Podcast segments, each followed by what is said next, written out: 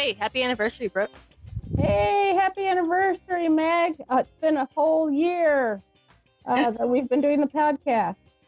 And thank you for joining us uh, one whole year later for Coffee with Curators. I'm Meg, your friendly neighborhood assistant curator from Riverviews Art Space, the nonprofit organization that brings contemporary art exhibits to Lynchburg, Virginia to make art more accessible within our community. And I'm Brooke, your friendly neighborhood regular curator at Riverviews Art Space. If you've been tuning in at all the last year, you know this podcast is one way we hope to connect our audience with our artists beyond our exhibits. Or if you're new here, now you know.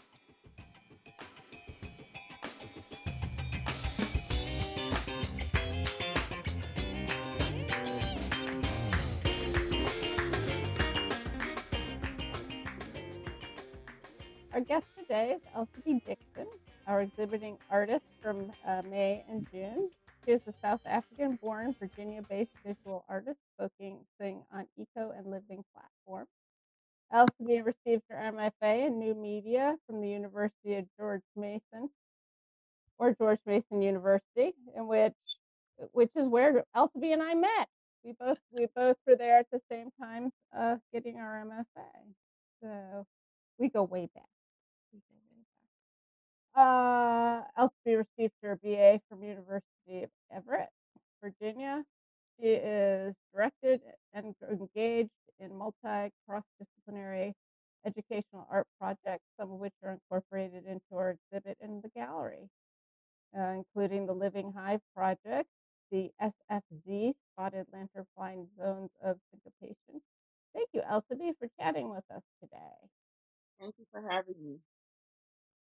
Well, like Brooke said, you all went to mass um, grad school together, but we got pretty well acquainted because you helped us with install, which was awesome and always fun when we can have the artist present during that time. Uh, but I do have an icebreaker for the, folks listening that can have some fun and games with you. And since our podcast is coffee themed, we like to call it the percolator. So, Elsie, if you could describe yourself as a beverage of any sort, what would it be? What was that? Cup of tea. Oh. What kind of like green tea or Earl Grey or I would say it would be a cup of rooibos tea. Oh, I don't know that tea. It is a it's a African tea. It's made out of a red bush, and it uh, was cultivated by a Russian that came down to South Africa um, in 1917, I believe. Oh my goodness. Now, Ken, Ken, because I'm a big tea drinker, is there anywhere that we can get that uh, Yeah, around here? you can get it anywhere. Um, maybe I'm pronouncing it wrong, but you can see it.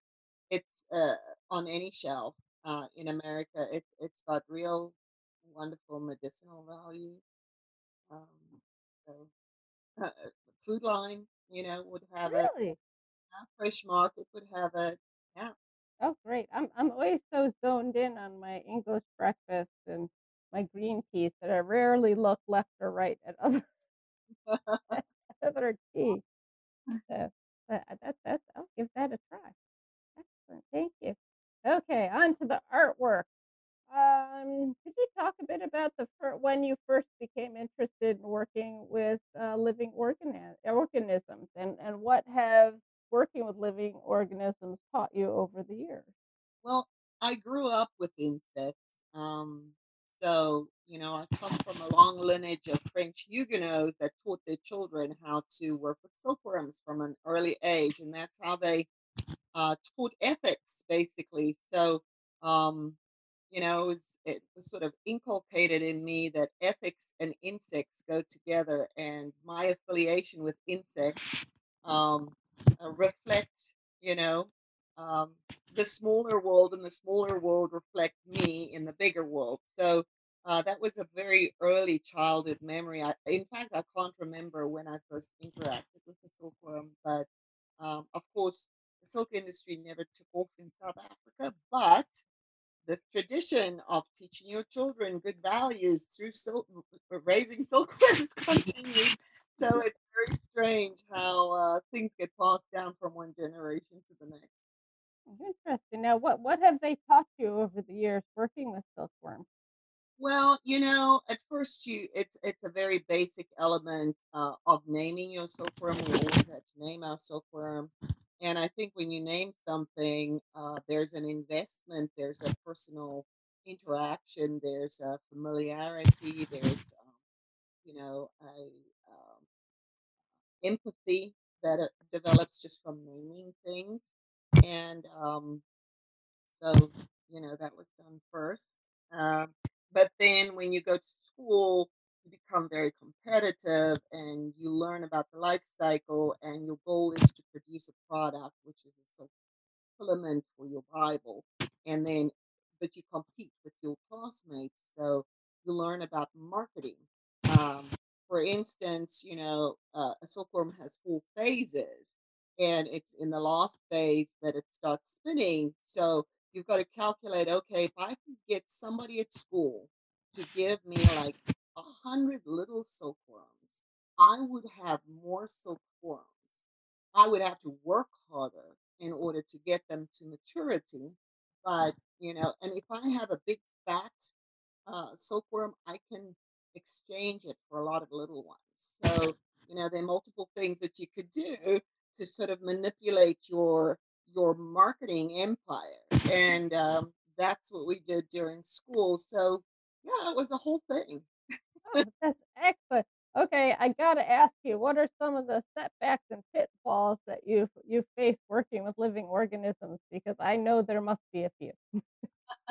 Oh yes, there is a few. Um, well, you know, you what I do and what my thing is is to um, uh, make artwork, yes, but also create a sort of an environment for empathy with these tiny little creatures that we, you know, see every day but possibly don't notice. And um, but the pitfalls for me through working with people and working with um, insects that that's hard to control is um, you know they're always the oopsies. Like I remember I once had a massive installation at the torpedo factory, and that was a summer um, that was very hot, and I was worried that I wouldn't have enough worms, so I ordered some worms in the mail, and they came sick, and they infected my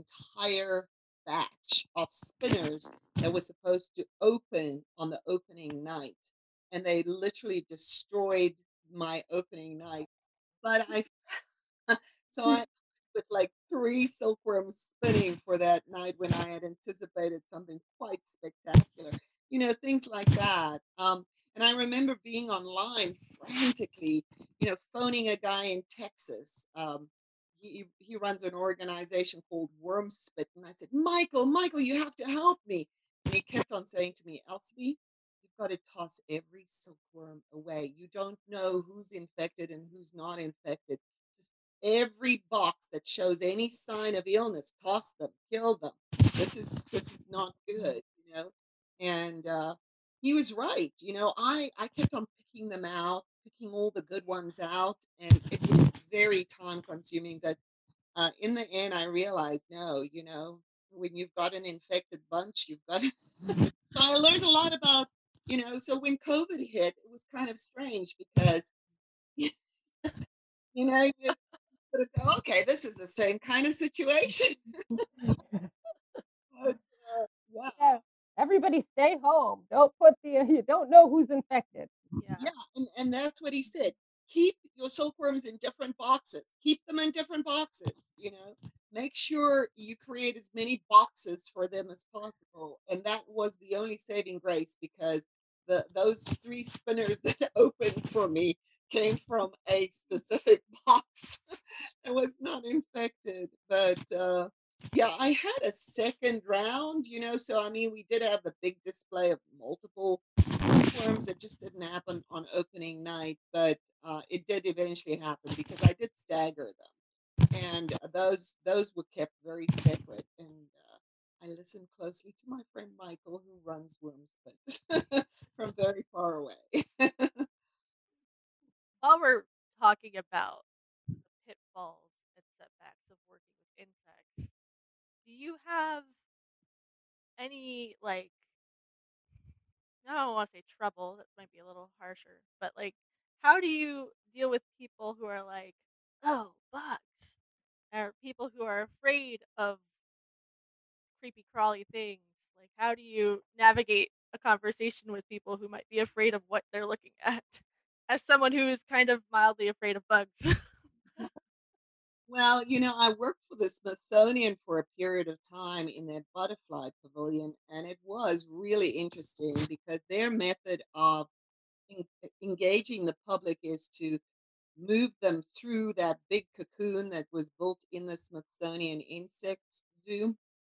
And uh, basically, people would get their tickets and then they'd be ushered in one door and then they'd move through the butterfly pavilion and then they'd go out the last door. And, um, you know, inevitably we'd have the phobias. And, you know, you would not know who has a phobia unless until they stand in the room with the butterflies.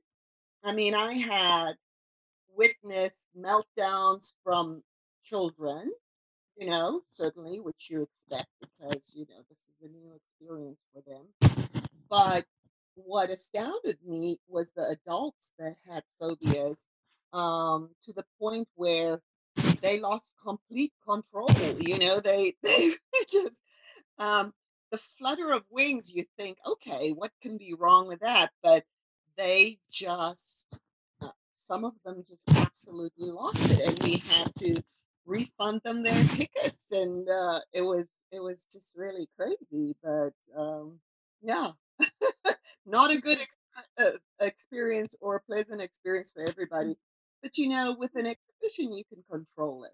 Mhm. And I think, uh, for instance, I had an exhibition of five months in, at um, um, Artomatic in Arlington. It's closed now, but that's where that big dome was. And they would have these fantastic performances in the dome.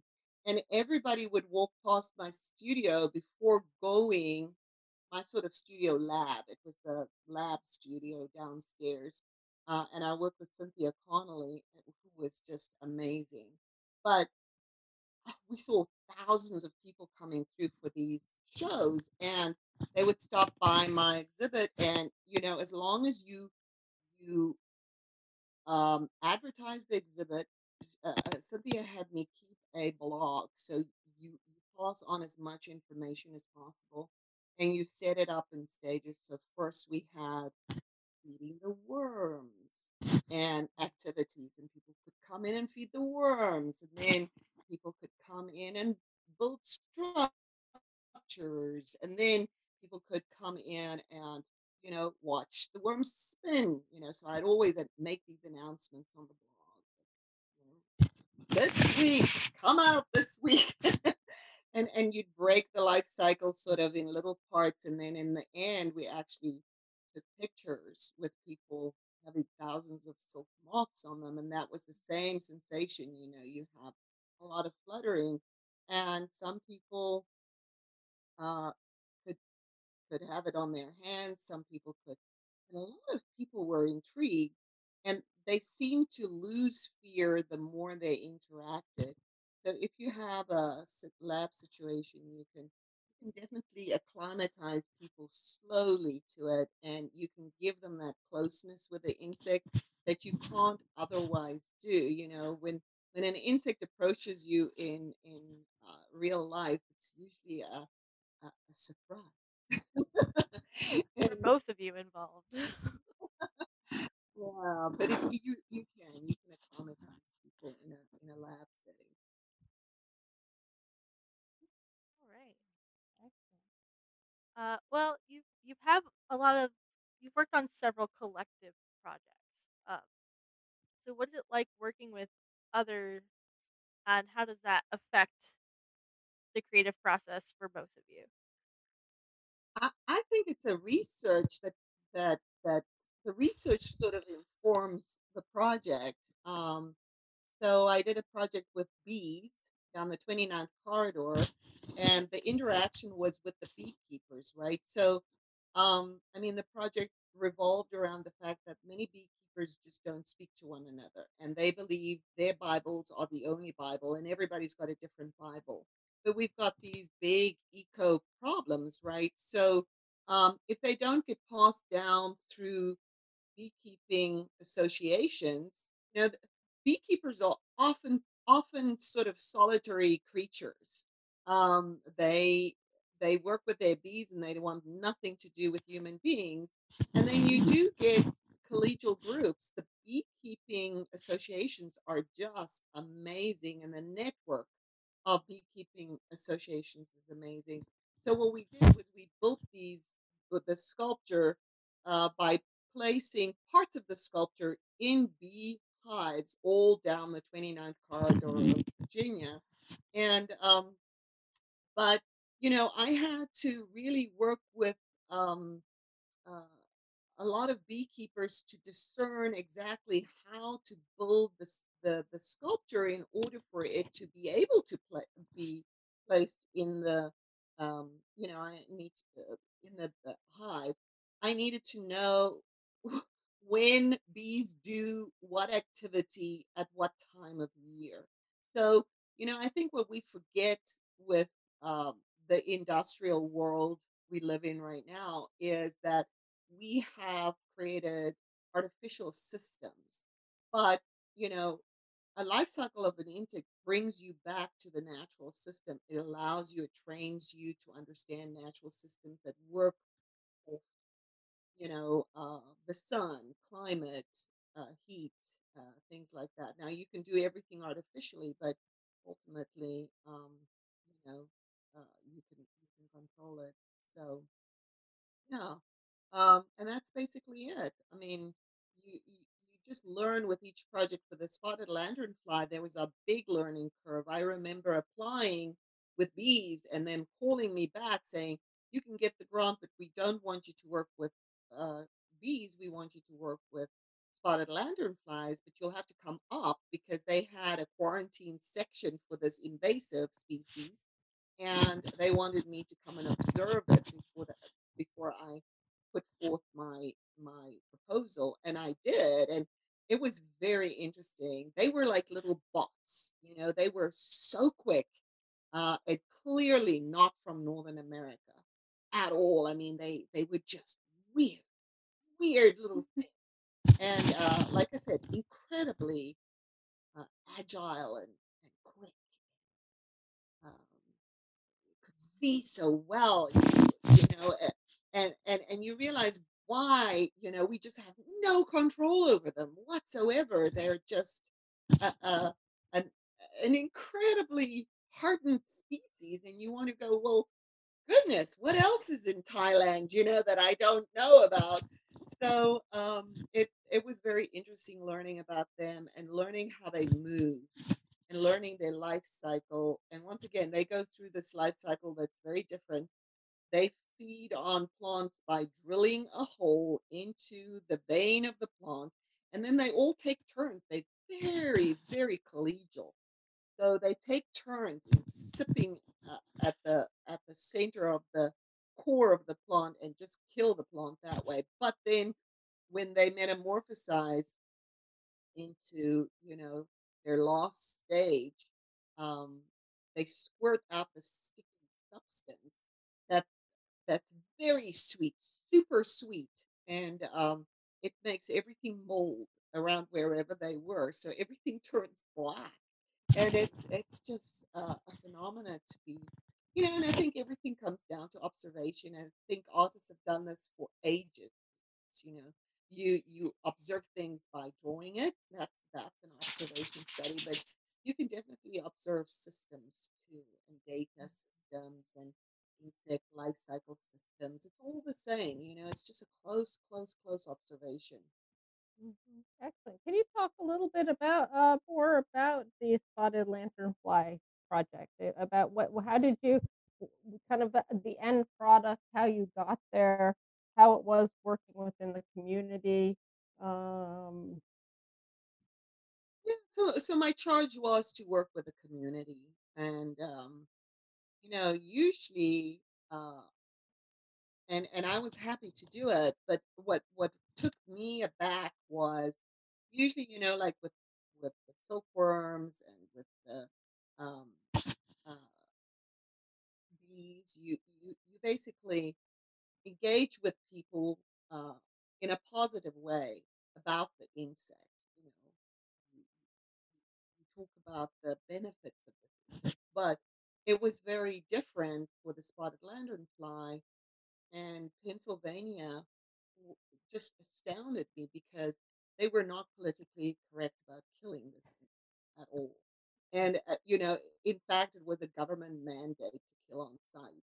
and they would train tiny little kids to go around killing this insect whenever they saw it, so, uh, all I could remember was we had these mud daubers in our farmhouse when Ina, my daughter, was very little, and, um, she had watched me once take one of her blocks and sort of squish a mud dauber because I didn't want it to sting her, you know, so, um, I would kill them as they come in. And I mean, I think she was about 10 months a little block, and she she smushed dauber, um, herself one day, and I was just astounded at that that the way we can train our children to do anything, right? Um, but, uh, so this took me aback, seeing teachers, normally very compassionate people, and children just killing outright, you know, I mean, when I was talking, I said, "Well, no, you know, we want to be polit politically correct here, we we we need to really figure out how we're going to catch this insect and how we, you know, going to, uh, uh, kill the insect because I" so we finally came down to, okay, the the best way to kill this insect is simply to get it to go to sleep, and how do you do that is you catch it in large quantities, and you just put it in the freezer. And they they fall asleep, right? So, this is what we did, and and and we worked from this lab that they had over at Lehigh Valley at Penn State, and I would go in, and we would catch all of these insects, um, and we would put them in bags, and we would just put them in the freezer, and sure enough, in a couple of hours, uh, we're no longer alive. Um, but, uh and that's how we basically got no damage to the wings, you know, um, and, uh, then then we went into the processing phase where we, uh, got everybody to de-wing the insects, nobody liked doing that. That was like people just did not like doing that, and if you think about meatpacking plants and anybody that has to process animals, I think the same thing, you just not fun, it's not that is not something that people want to do. Uh, it's it's something we we are deeply makes us deeply aware of our predatory nature, you know, and and we we sort of feel extreme guilt when we do that kind of stuff. Um, so it ended up that I and the scientists ended up doing most of the chucking, you know, the wing the wing tearing off, um, Mhm. and, uh, uh, because it was so hard for the public to do, I mean, they they literally students just did not want to do that, and but then we started you know, we collected the wings, uh, now the spotted lanternfly has this beautiful speckled wing, large wing, and then it has this beautifully colored back wing that's black, white, and bright red, uh, just a absolutely gorgeous red. So what we would do is we'd separate the wings, um, you know, the spotted wings and the and, uh, then we started pinning it onto these large platforms, uh, in a mandala shape, so once again, if you're working with the public, it needs to stay extremely simple, but how do you make something spectacular from something simple? Mandalas are absolutely fantastic. You work from the inside out, um, and, uh, it worked very well. So, people enjoyed the the spinning, and they could they would go in creative tangents, you know, you you would see the most amazing little patterns, and, uh well, you've got them in the gallery right now, and you could see how people people's imaginations went wild. Uh, I mean, my my my instructions were work from the inside out and make sure you keep it at consistent growth. But those inconsistent, uh, parts were fascinating to me, you know, and made it really, uh, fun and unique and and pretty. I mean, people really played with it. Mhm. Definitely, like, the most impressive thing that people wanna talk about when they walk in as soon as they see it. They're like, "How? Why? Mm-hmm. How long did it take? How many people were involved?" It's just a it's a very impressive thing to look at, and once they realize the intricate patterns and the the time to pin each wing, it it their mind just gets blown. Mm. I had mm-hmm. 2 women from Ohio walk in, and they knew exactly what they were looking at, and Oh. I'm like, "Oh, you know what a spotted lanternfly is?" They're like, "Oh, yeah, we don't want like Yeah, it that attitude, like, people people know it, and, like, they see how dangerous it's gonna be if it they continue to spread as an invasive species. Mm-hmm. Yes, and it's interesting to see when you tell people that this is an invasive species, how they're they just change. They're like, "Oh." Yeah. You know, then then they they actually instead of being like, "Oh, the poor bug," they're they're like, "Oh, well, then this is a this is a good thing that that to keep this bug, you know, from infesting our, um, our vineyards and our, uh, herbers." And it's like, yes, it is it it it is a good thing, and then then how that quickly changes their perception of the piece because the first reaction when they don't understand um, the species is, "Oh, poor bug," and then they find out that, "Oh, wait a minute. This bug is is is disastrous." It it really does it it it's interesting to see that moment when it it shifts Yeah. And I I think everything's so to uh, uh, closely aligned with our food sources, so, uh, Pennsylvania very quickly found out they were losing millions and billions of dollars, uh, within their, uh, local agriculture, um uh, connectors, you know, so, yeah, your vineyards and everything was just destroyed within one swoop yes, and that's what I tell people, I'm like, "You know all the vineyards you love on 29?" I was like "Yeah, we we have to be very careful," and then that it all of a sudden, they're like, "Not my vineyards!" It's like, they don't really care whose vineyards. No, they really don't, and and the one thing, uh, you know, I mean, you uh, we what we did was you realize that that it's a disruptor, so this little as many invasives are disruptors, this one is particularly disruptive to our food chains, our local food chains, and Oop, I think we lost um you. it's, uh, uh, the SFZ. Yeah, because that that is also, um, a disruption in music, so that's a symbol for disruption in music, and that's why we decided and it also has all the letters we needed to say, uh, spotted lanternfly, zones of syncopation. That's so good, so good. Um, and I'm actually really interested in, um, how you've you've you've really found a wonderful overlap between art and science. And do you find that that having that that overlap, um, reaches a broader audience? Do you do you find that that that pulls in, um, a different, uh, demographic? Well, you know, I I just think we're getting further and further removed as human beings from the from nature, and, um uh it's not so much science as observation, and I think there's always this been this connection between art and science because of that one element that we both do uh, this close observation, this long observation, this this uh, microscopic observation or aerial observation.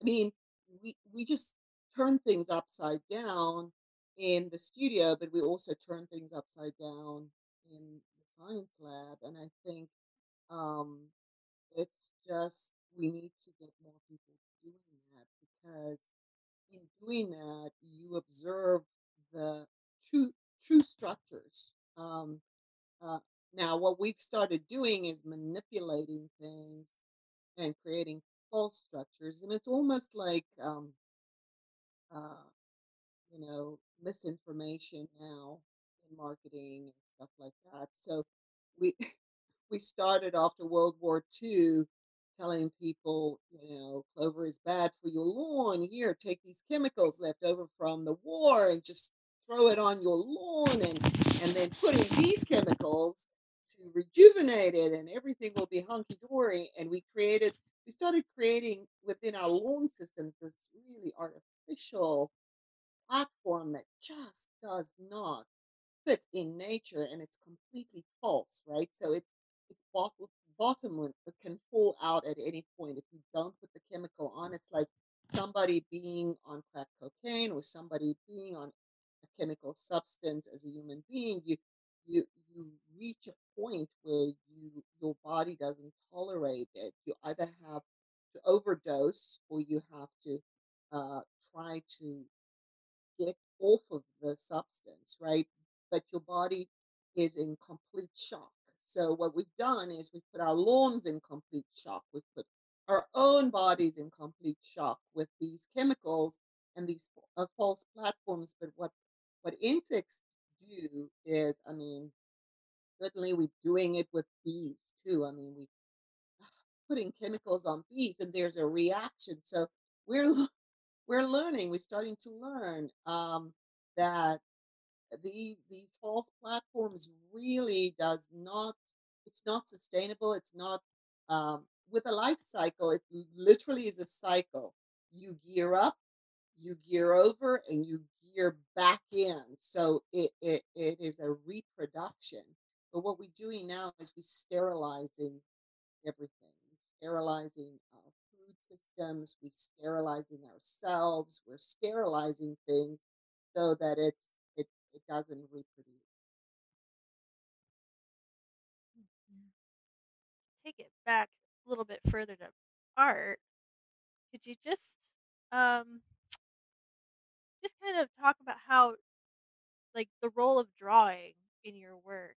Like how, what what role does it play since you do have all of these these elements that are left to chance by the insects and all that, but you have some great drawings for the living hive in our gallery right now, which are interesting. So, Well, yes, I love to draw, and um, I've been drawing uh, I was very little, and um, Uh, it's interesting, you know, it sort of comes naturally. Uh, I was looking at the campers. Uh, I run this little museum, and we've got campers now, and you can sit, seat a whole bunch of kids at a table, and there'll be one or two. The first thing they want to do is just make these elaborate drawings, and they do, and it's just this natural thing. And um, so but mainly, you know, I mean, I've become very well versed in multiple medias. Uh, I enjoy sculpture and 3D forms, but um, you know, the first translation or the first visual uh, communication is drawing, and um, I, I I love to draw, and I had to come up with some kind of form for the beekeepers that they could relate to. So we started with a, um, you know, we started with a hive form, but it pretty much all of our conversation started going towards fecundity, right? So uh, you might see some penis uh, evolving within the in the shapes of that hive form, but it, you know, if you think about buildings, buildings and architecture do the same thing, but I wanted to address this fecundity because in looking at bees and looking at the reproduction of these these animals for a food source, I mean, what I was talking about with the disruption is you you really have to address it as at, at its source. So you have to kind of um, think of it as as uh, how do we reproduce and um, uh, I was hoping to bring the two ideas of fecundity, the hive, or three ideas, and the bees together some way. Hmm, Excellent. Since we're talking about bees, and I love to make bread, and a, and a lot of people made bread who, who've never made bread over the pandemic. Uh, could you talk a little bit about the Mise en Place project? uh, the the the witch project. Uh, the Mise en Place. Oh, um, yeah, everything in its place. That French phrase, Mhm. uh, um, you know, needing to have your kitchen in line and having everything exactly what it's supposed to be. Um, yeah, you know, I, I started thinking about live enzymes and um, the thing with bread making is that's also a process that that's a false system. Um, but it it feeds.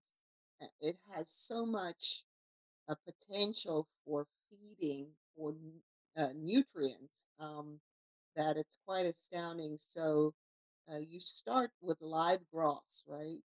And then you pick the seeds out of this live grass, uh, live seeds, and you literally crush the seed and um, until it's dead.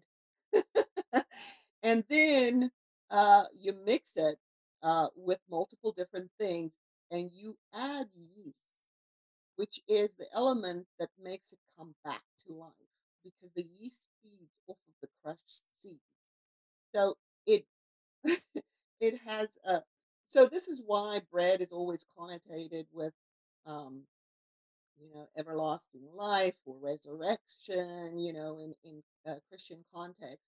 So you literally take you take something alive, you kill it, and then you resurrect it, and then the end product, and, and then you kill it again through heat. And the end product is something that's incredibly nutritious and valuable. Um, so, you know, if you think about the way bees also, and I, I did it sort of in a honeycomb uh, format because I was working with bees with one uh, in in one way and with the bread in another. But you know, the the way bees store food was my jumping off point. Um, and uh, the the bread really represents an incredible way that we can store nutrients uh, or create nutrients that can keep us alive, even with a small bit. Everybody can Mhm. bread for, uh, you know, and it, is. It's just perhaps the most nutritious um, food we have, although very doctored right now. So Yeah. to local bakery to find out about real bread and eat real bread to stay healthy. It does not make you fat. In fact, quite No. And it's a it's a global food. it's a global food. It, it is it is a global food, and I love that you know you use the honey. Um, that so you're using this product from the bees that the yeast eat to feed us. I right. mean, just that what a what an incredible uh, process. And, and and you know, I used to when I worked with kids, I used to make bread with them because they honestly didn't know where bread came from or how it was made. So I can only im- imagine that people must have been fascinated when you did this and and showed them the process of how something we consume almost daily and and people don't know where it comes from. and it's so easy to put together. I mean, it literally, you can grow the yeast just with a little bit of flour and water. It's um and, and of course something sweet. So either a little bit of honey or sugar creates that yeast make yourself you know, you can grow things, and I think that's that's the part that I enjoyed so much is here's this total manipulation, but it's for the good. So how can we turn around our industry right again and, and create something good and nourishing? Mhm. Um, Yes, and and I think you you use the word empathy, and and once again, when people find out where something comes from, it gives them it changes the way they see that that that object and gives them great empathy for uh, the plants and the that produce the wheat and the bees that produce the honey. And and you know and, and you talk about how we've we were we seem to keep getting further and further away from from our natural um, existence we, we kind of encapsulate ourselves in plastic at the moment um, yes but the more we um, see our relationship with with bees with wheat with um, the silkworms with the more we understand a little bit more about ourselves. right. It, it puts us, you know, when you go to the ocean, um, uh, certain people say it regulates your breathing because of that tide going in and out, in and out. Like uh, you know, we all need to regulate ourselves. So, with interacting with insects, I think we regulate ourselves. It's almost like a therapy. Um, and and if you think about art, art reg- can do the same thing. It can regulate you. Whether you're looking at art that is extremely in your face or art that is beautiful, it doesn't really matter. Whether you're looking at something ugly or something uh, profoundly beautiful, what matters is that it tells you to change your life, right? So, as the Rilke poem says, you know, you you have to look at a piece of art and be able to change your life, and um, that is called regulation. If it can allow you to stabilize and balance, then it serves. And uh, I think that's what we we as producers and artists do is we produce something that has an effect of balance or regulation. You know, right now we've got these equity exhibitions that uh, play a profound role in helping us balance our justice system. You know, so we it's all it's all about balance. I, I, I absolutely agree with you, and I think we are out of balance Right. um, right now. Um, okay, so what's next? Tell us what you're up to next.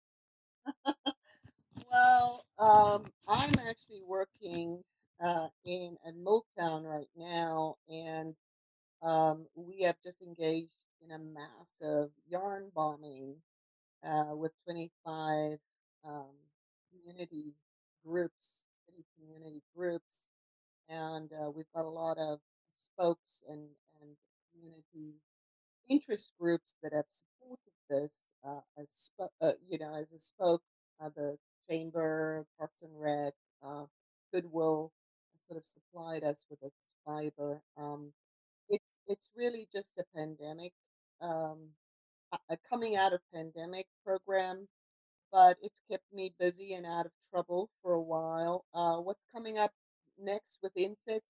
I'm not quite sure. You know, I I have to. Um, I think the pandemic sort of was a, was a interruption in and of itself, but um, uh, you know, Yeah. I continue to have good conversations, and there are uh, things that I'm thinking about right now. But as of now, I'm not doing much with it. Yeah, it's, it's kind of like we were put in our cocoons, and now we're kind of poking our heads out of our cocoons to Right. figure out what's next. Mhm. Well, thank you, Elsie. That was I feel like a romanticist now. We talked about nature and art and everything being balanced and beautiful left to its own devices. So it's a good mood for a Saturday to, start my day with. We need to we'll just go do some yoga and settle down. Hey, I'm just gonna go for a hike now and just, you know, sit in my yard or something. Uh, I'm gonna go sit in my yard full of clover, in which I do notice the the the neighbors going by being like, "Holy cow, she's the what's with all the clover?" Uh, you know. So I'll go sit in my yard full of clover and be thankful for that the universe gave me a yard full of clover. Yeah, well, I mean, clover's good. Nitrogen is good. It's good.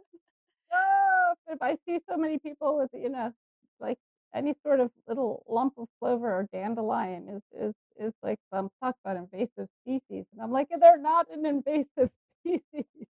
They belong here and they need to be here. I'll go sit in my clover. we might have to do the same with the spotted lanternfly eventually. Just accept them and uh, figure out how to live with them. hmm Well, thank you so much. Thank Uh, it has been a thrill working with you, a true pleasure, and I can tell you the Lynchburg community has gotten so much out of your exhibition at River Riverview. So thank you for all the effort it took to bring your work here and share it with our community. Thank you guys, and uh, thank you for all your help. You were the most awesome installers I've ever had. I appreciate it very much. Uh, Yeah. that was a lovely um, camaraderie in putting up the show. I appreciate it. Anytime. Thank you guys. Anytime. Thank you.